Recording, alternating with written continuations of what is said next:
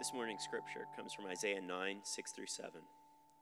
For unto us a child is born, to us a son is given, and the government shall be upon his shoulder, and his name shall be called Wonderful Counselor, Mighty God, Everlasting Father, Prince of Peace.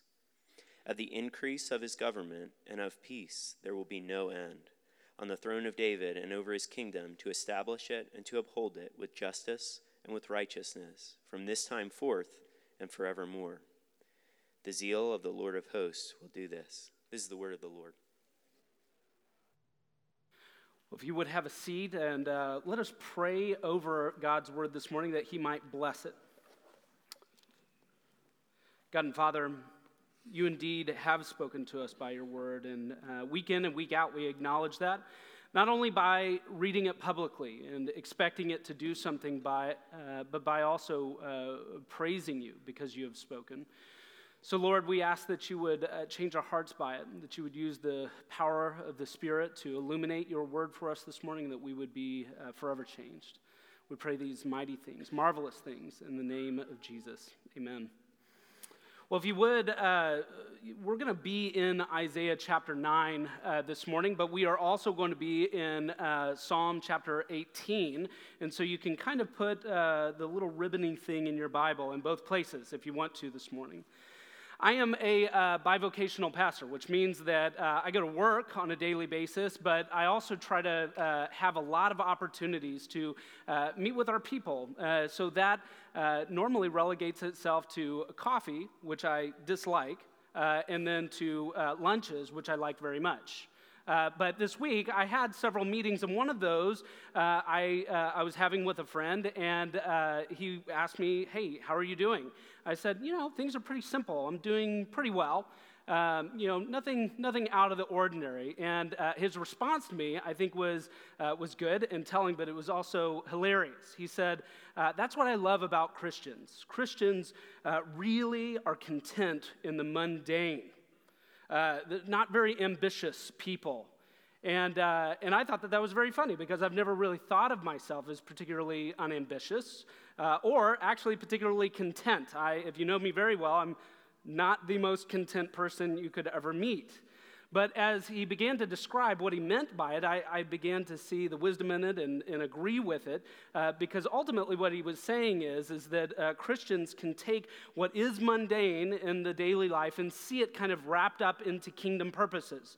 And uh, Christians, although they might be ambitious in the sense that we might go and do things for the glory of God, are not typically after uh, fame after the hypercars, after uh, you know enormous houses and uh, lots of recognition and things like that. And so I uh, I started off a little offended, but then the more that I heard about it, I was like, yeah, of course, that actually makes a lot of sense to me. We are content in the mundane. Uh, we're not a particularly ambitious people the way that the world is ambitious. But the more that I thought about it, the more I realized that he was making an important distinction. There is an important distinction in all of this why was my initial reaction one of like a little bit of offense?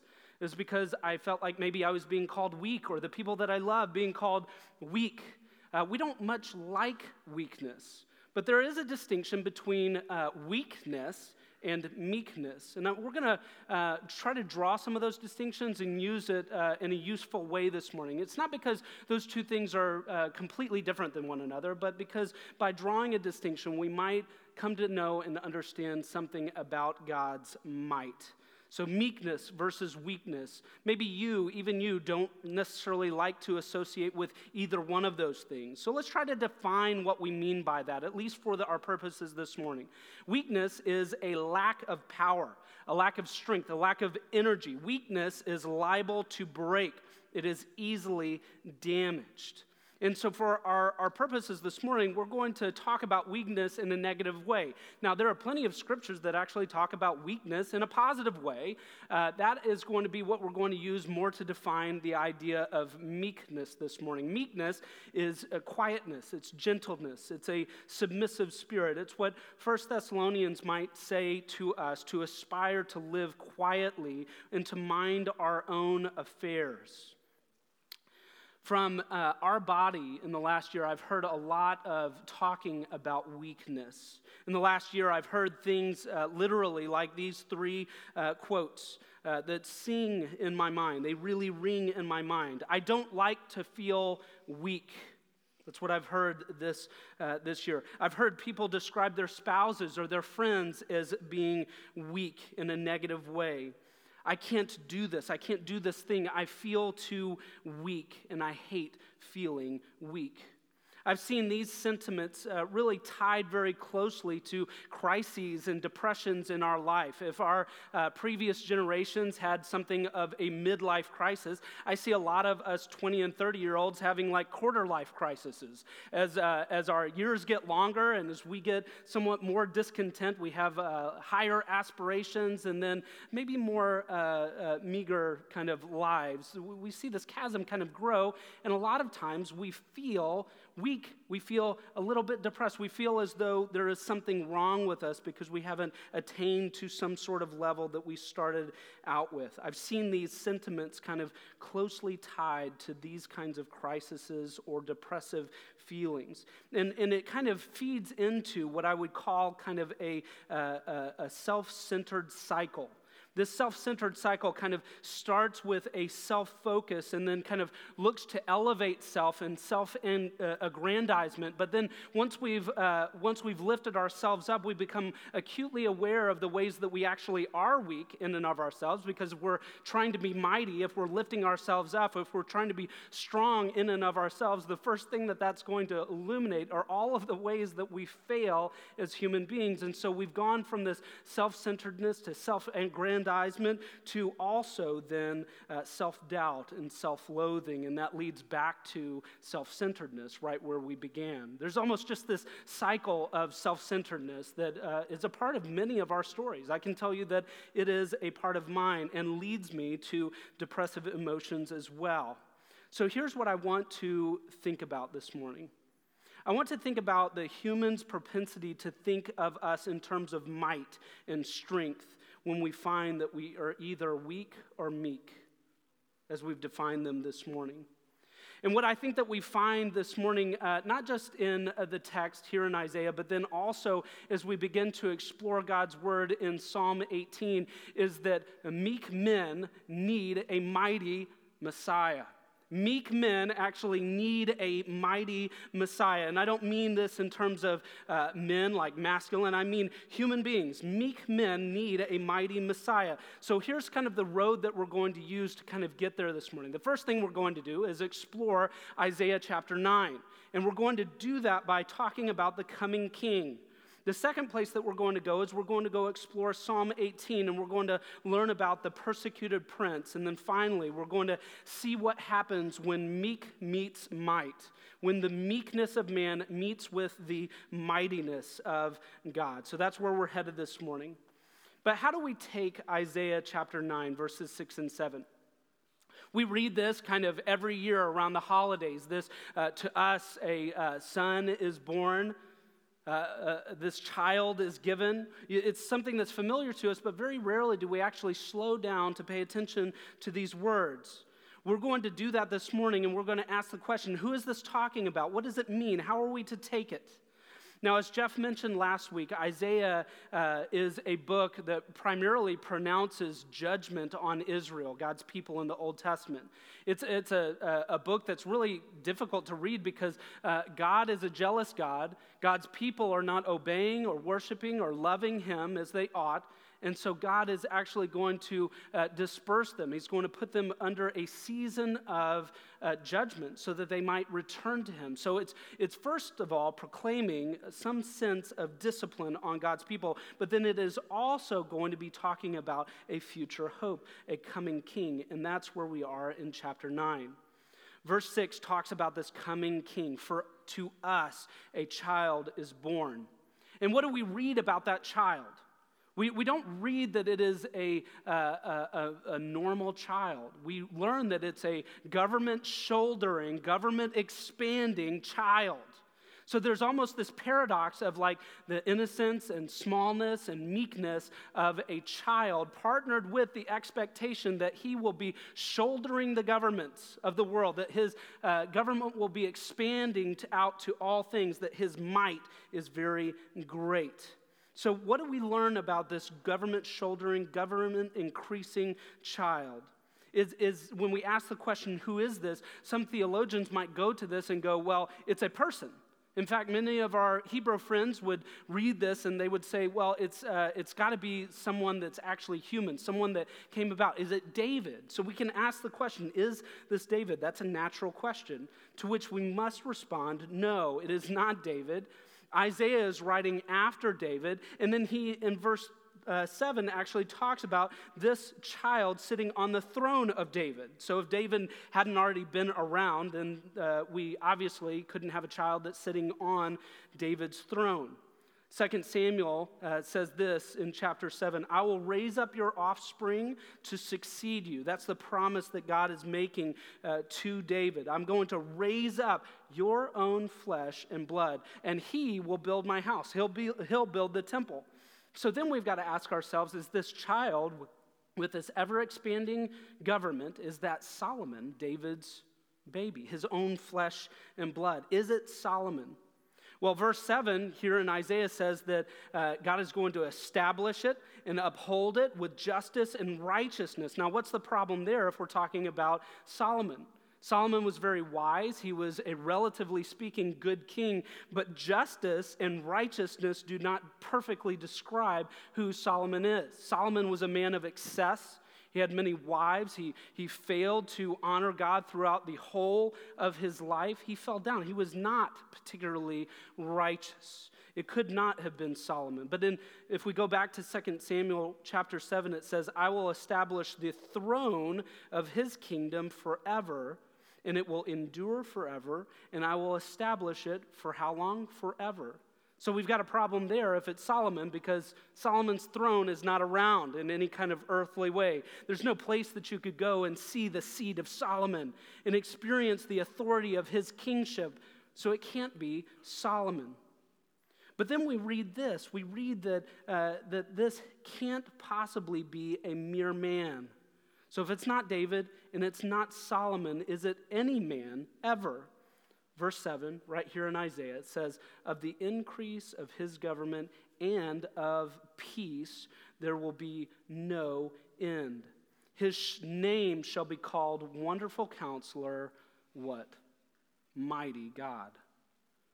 We're going to focus this morning on that uh, name of this child, the mighty God, the increasing government and the peace will be all a kingdom that is for this child who is named Mighty. This is no mere man. This is a God, and that God is mighty. So, this morning, as we talk about the mighty God, we've got to uh, kind of put this paradox together. The child's name for us as mighty God can either be terrifying or it can be comforting. And I'm going to kind of presuppose to you this morning that whether it is terrifying or whether it is comforting depends on whether or not you are weak or whether or not you are meek. Will you follow this road with me this morning?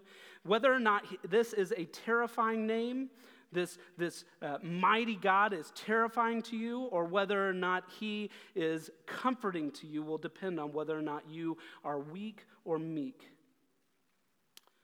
Back in Genesis uh, chapter 3, sin comes into the world, and the original sin is this lie.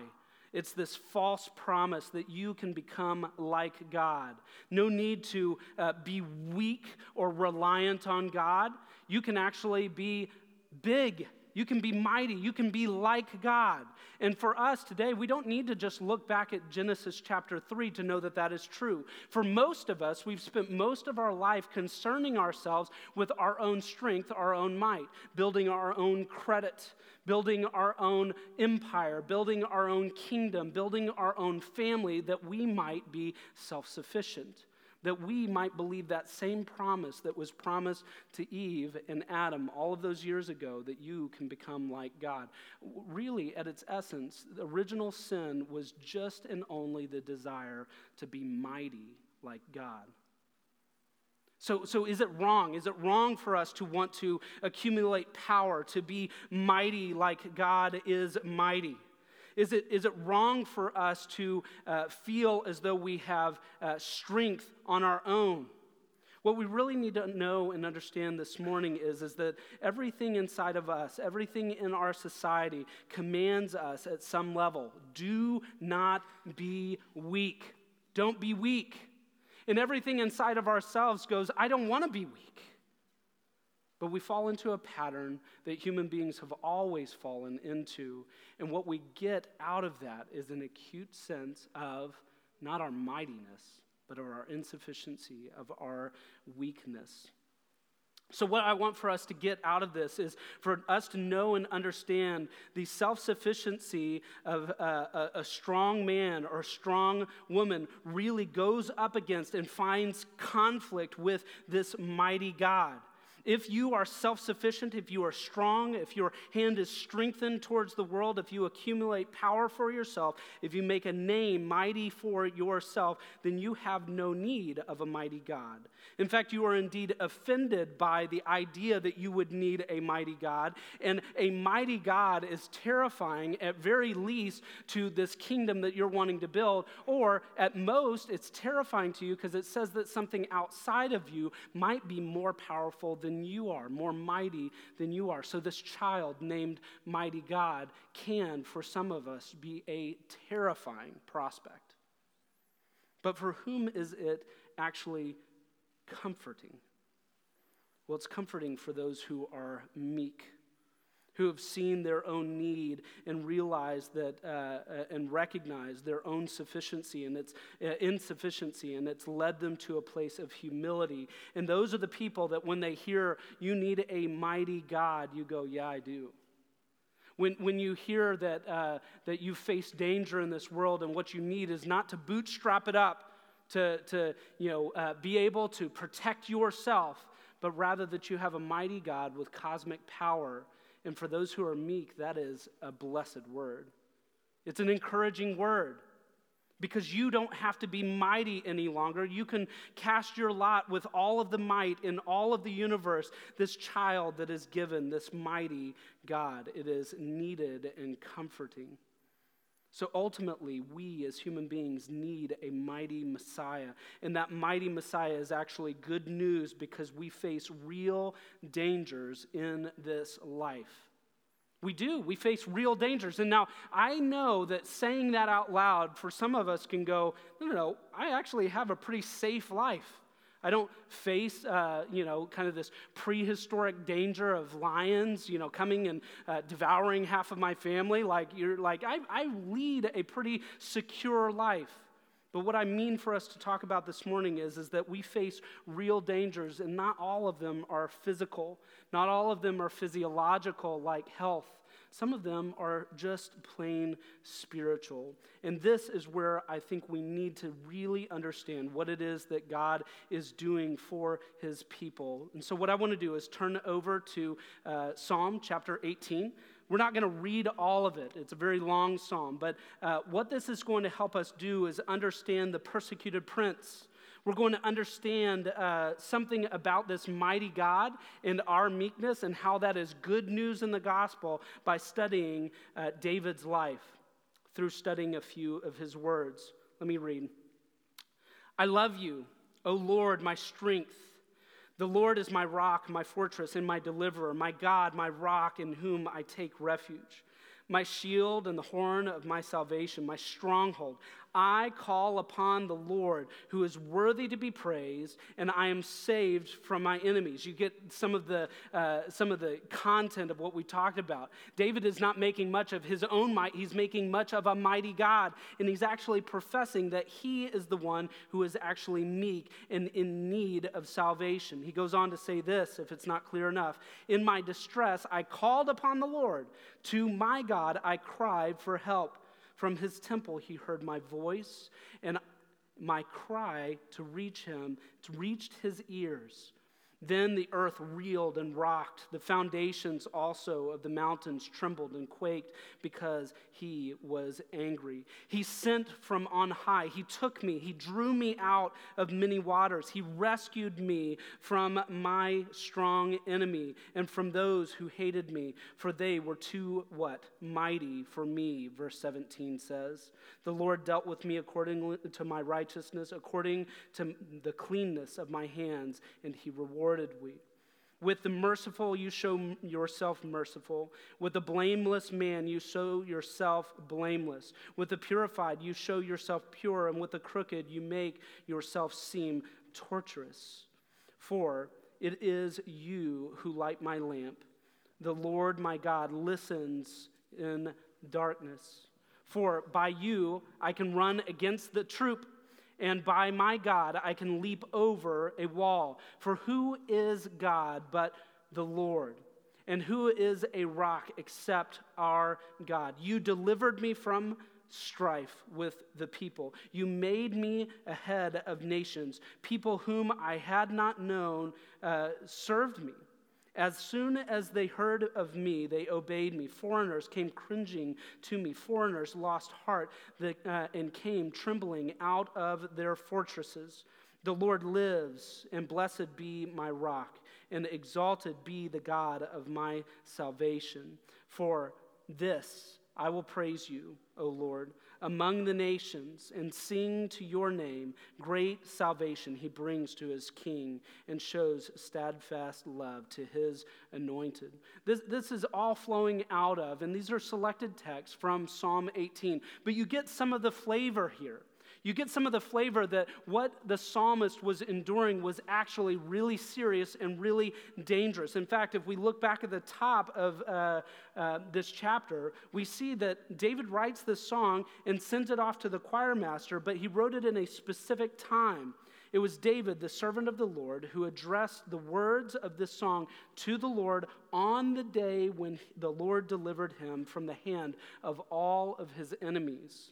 Specifically, we can read from the hand of Saul.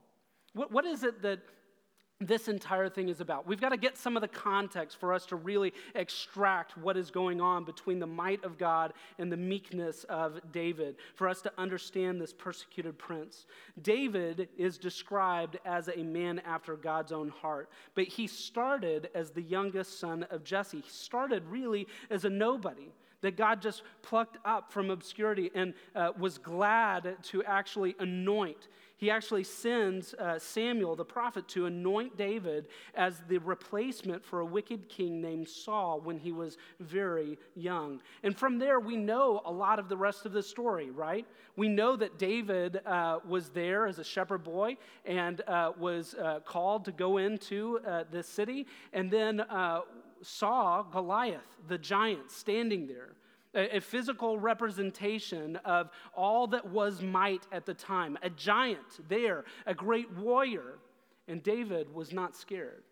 He, not because he was great, not because he was mighty, but because his God was mighty. He knew of his meekness. He knew also when he looked at the giant Goliath, he knew of his meekness as well, and he was undeterred. He was unafraid. He wasn't worried about that danger. So uh, David gets sent out. Uh, the the uh, king actually tries to give him his armor, and David eschews it because he doesn't need it. And he goes out and faces the Goliath the giant with a small sling and some small stones. Why? Because his strength and might uh, was not what won the battle. In fact, his meekness was precisely what allowed God to display his might. Do we see that? Years and years ago, I had a uh, youth minister that used this example. If God was uh, wanting to show of all of his glory, and he came down in a moment and said, uh, I'm going to display my might and my glory by allowing for this local high school team to get utterly defeated by the Patriots, we would go, ah, that's it's not that great of a God, right? Like, if He wants to uh, show us all of His glory by allowing one of uh, the professional NFL teams to destroy a high school football team, we wouldn't really marvel at His might, right? What He's doing with David is exactly the opposite of that. What he's doing with you is the exact opposite of that. He's actually displaying his glory in your weakness, his strength through your weakness. The story of David is, is that he goes out in faith and God wins the battle. So, this gave uh, David a lot of notoriety. If you had been in Israel at the time and you had seen the defeat of your enemies by a small child, you would know the name of that child, right? We would all be kind of aware of who David was. So, David is there. He becomes friends with the king's son, with Saul's son. He actually plays uh, music, he becomes an instrumentalist, and he uh, sings for the king. But soon, that king, the wicked king, uh, starts to be suspicious and even jealous of David, and David flees for his life. He lives in agony in the wilderness and in torment, and he flees his enemies who are constantly trying to kill him. But he doesn't only flee them, he also comes into conflict with them, and then even spares the life of Saul on several occasions. So that's not the story that any of us would write. If, if, if the uh, weak person that was anointed king had the opportunity to kill a wicked king, all of us would write a different story than the one that God writes. But he spares Saul so that his name might be great. So I want to ask you this morning I want to ask you have you ever been in danger? Do you have any enemies? Not only in this situation does uh, God rescue his people from an unrighteous king, he's actually concerned specifically with David, this persecuted prince living in exile. And then we see David writing all of these psalms that express uh, contempt for his enemies. And if we can be honest, as I'm asking you this question, have you ever been in danger? If we can be honest, we go to a lot of these psalms and we hear David talking about his enemies and we withdraw just a little bit. We're like, can, can God's people talk about enemies? Can we say that we actually have enemies? Can we look at our culture and actually be bold enough to say, God has enemies, and his enemies are my enemies. Can we be bold enough to uh, identify people who are wicked and who oppress, who abuse, who hurt, who assault, and say, Those are God's enemies, therefore they are my enemies? There's something in many of us that go, No, no, Christians can't do that. That's not a part of who we are. And yet, here, David is writing explicitly about his enemies those who are persecuting him. And I think that God has something to teach us. So when I ask you, have you ever been in danger? For some of us, we know that we have. We can remember the precise moment when we were in danger. We, we have stories that include abuse and hurt, verbal assault. We know that we have these things in our past. And so for some of us, we go, I know that I have been in danger. I know what wickedness looks like. I know that I have enemies. For many of us, we go, No, I, I can't think of a person who's my enemy. It's not like I have somebody at the office where it's like, that's my mortal enemy. We will fight to death one day, right? We don't have those people generally in our lives. But for all of us, we have been in danger. We do actually have enemies. The answer is yes. Satan is our enemy who persecutes us. Sin plagues our hearts. Sin is a real enemy. Selfishness, that cycle of self centeredness that I mentioned earlier, it's an enemy. It wants to seek and destroy you. And for us to pretend as though we don't have any enemies, for us to go this life and think that it's okay for us to think that we don't have enemies, leaves us in danger. And so when I ask you, have you ever been in danger? For all of us, we have to give it up. We have to say that we were in danger in some way at some time, even if it wasn't physical and it was spiritual. We faced lots of danger all the time. And here's the good news of the gospel those who are weak, those who are meek, need a mighty Messiah to rescue us. We, we need to recognize that Satan is that lion who is prowling around, looking to devour, looking to destroy. We need to recognize that and know that God's enemy is actually our enemy and that we needed a mighty Messiah to come and fight that battle for us in our meekness. That you are not strong enough to defeat Satan. The, the answer is not that you could have been taken up and placed on the Temple Mount and that you would have resisted the temptation of Satan. Satan would have said, I'll give you, and before the words were out of his mouth, you would have said, Yes, I'll take it. I'll take the kingdoms of earth. Give them to me. That'll make me mighty. We have an enemy, but he is defeated by the mighty Messiah. We have sin inside of our own hearts that you cannot. You've been trying for a really long time. You've been trying, some of us, for decades to get rid of the sin in our hearts on our own through our might. Have you been able to do it? Of course you haven't. Why? Because you need a mighty Messiah. For some of us, the things that we loathe most about ourselves is the fact that we focus so much on ourselves. We spend a lot more time thinking about the uh, Christmas present that we want rather than loving and blessing and serving other people. We think about the way that we were hurt by our best friend more than we think about how we can turn the other cheek and love and bless someone who has cursed us. We, we, we think a lot more about the ways that we were wronged than we think about the ways that we wrong other people. We don't, we don't give the same weight, same gravity. If somebody comes in and gives us a uh, slight amount of shade, we'll consider that and think about that in and of ourselves far more than the ways that we have actually wronged and hurt other people.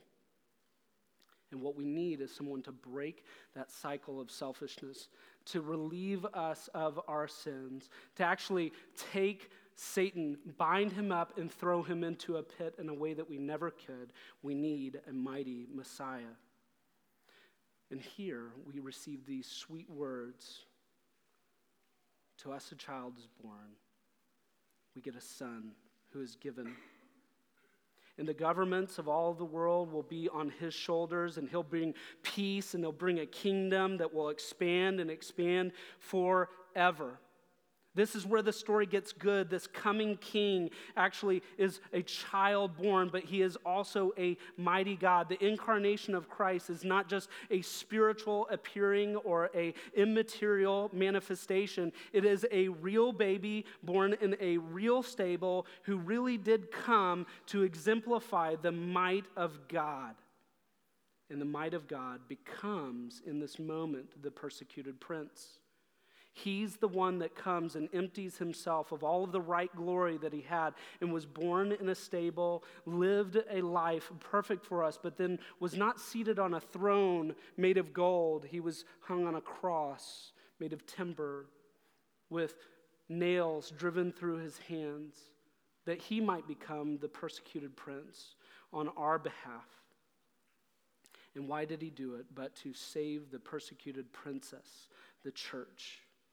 This is how Jesus can say, Blessed are the meek, for they will inherit the earth. Why, why can he say that?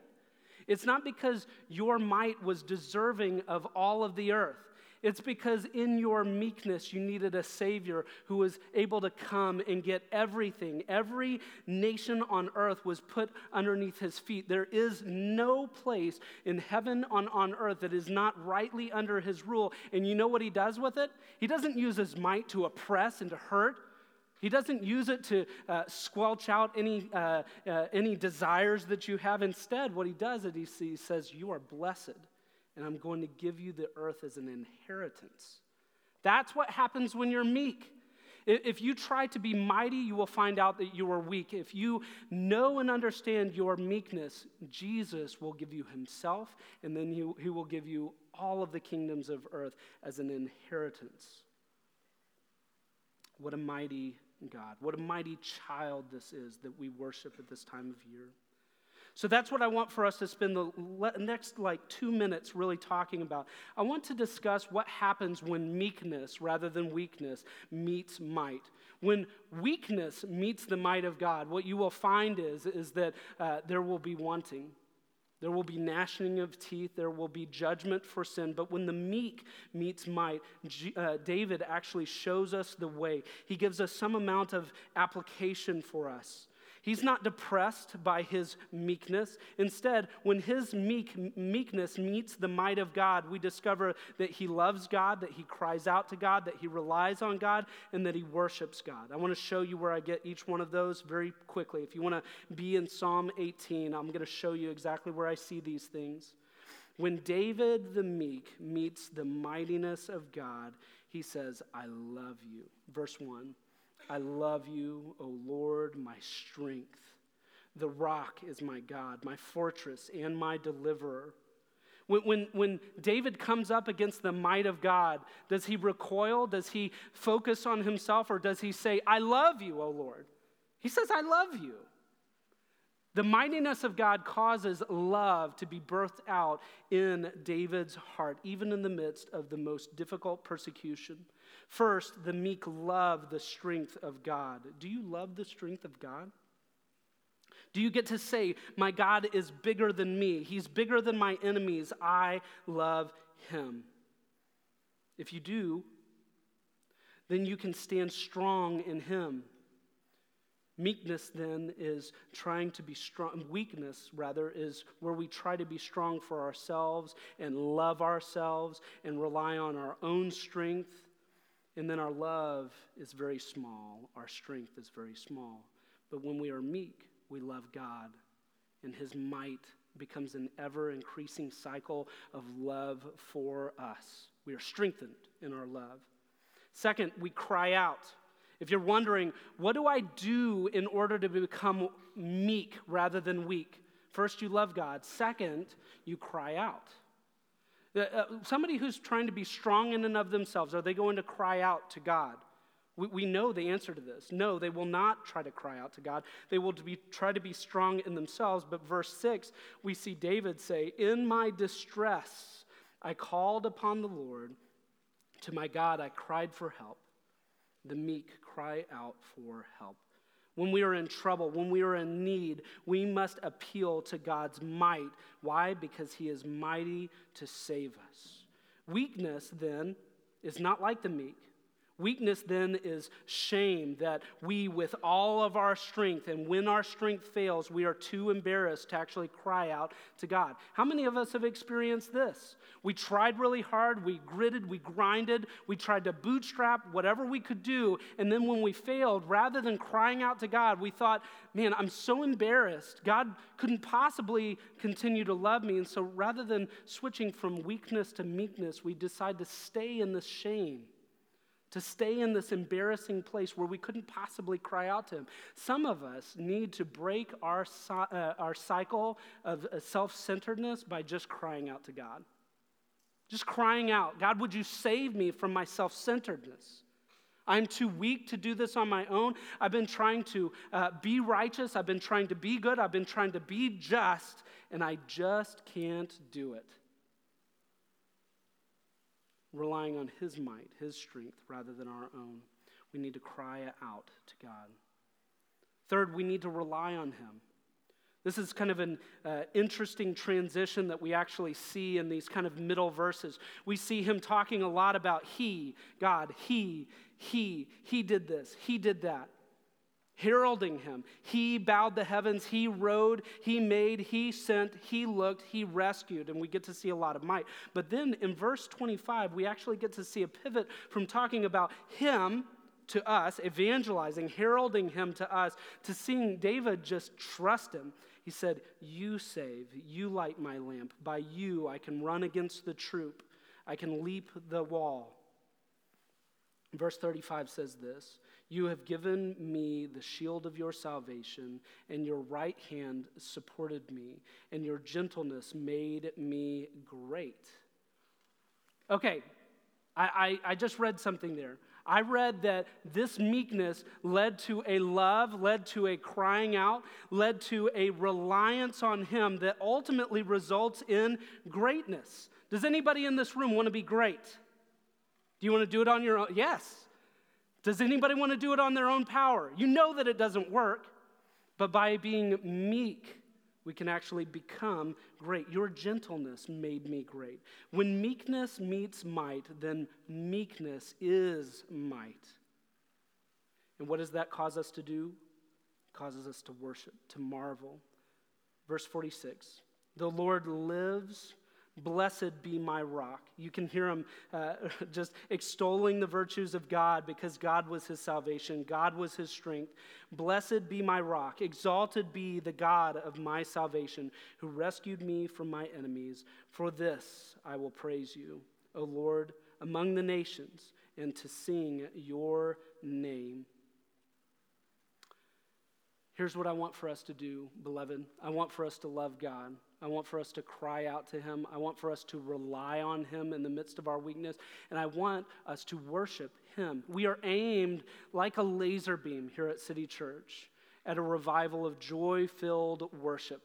I want you to be a worshiper. Why don't we worship? So oftentimes it's because we are trying to be mighty rather than meek. If we are a meek people, then we are a worshipful people. But here's the best part of all of this David was merely a type. David was merely a type.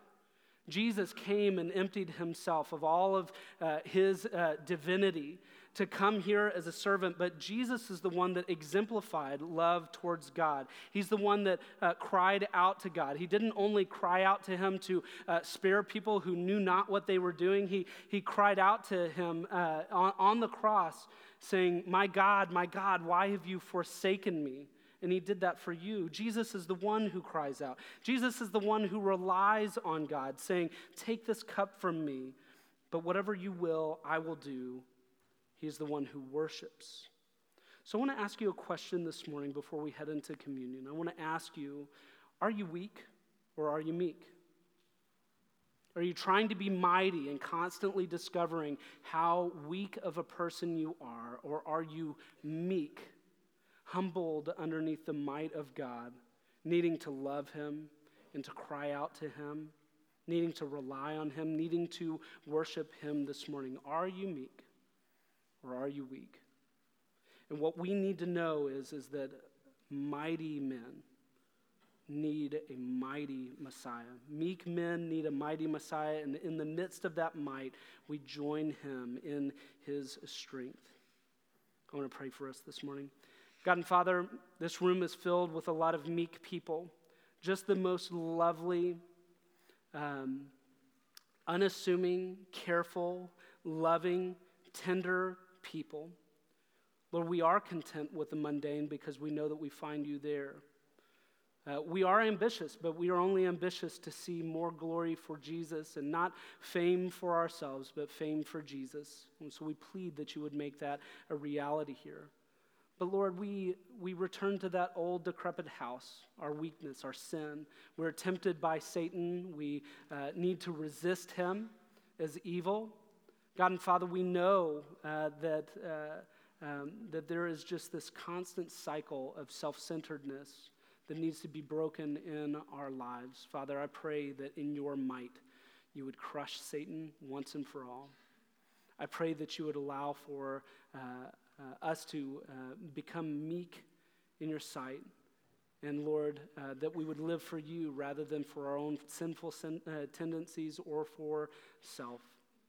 Father, I pray that in your great grace, you would teach us what it is to be meek in your kingdom and that we would inherit it. God and Father, we love you. We thank you for this opportunity to sing and take communion and to uh, give and to fellowship, Lord. And we pray that you would bless all of them in the mighty name of Jesus Christ. Amen.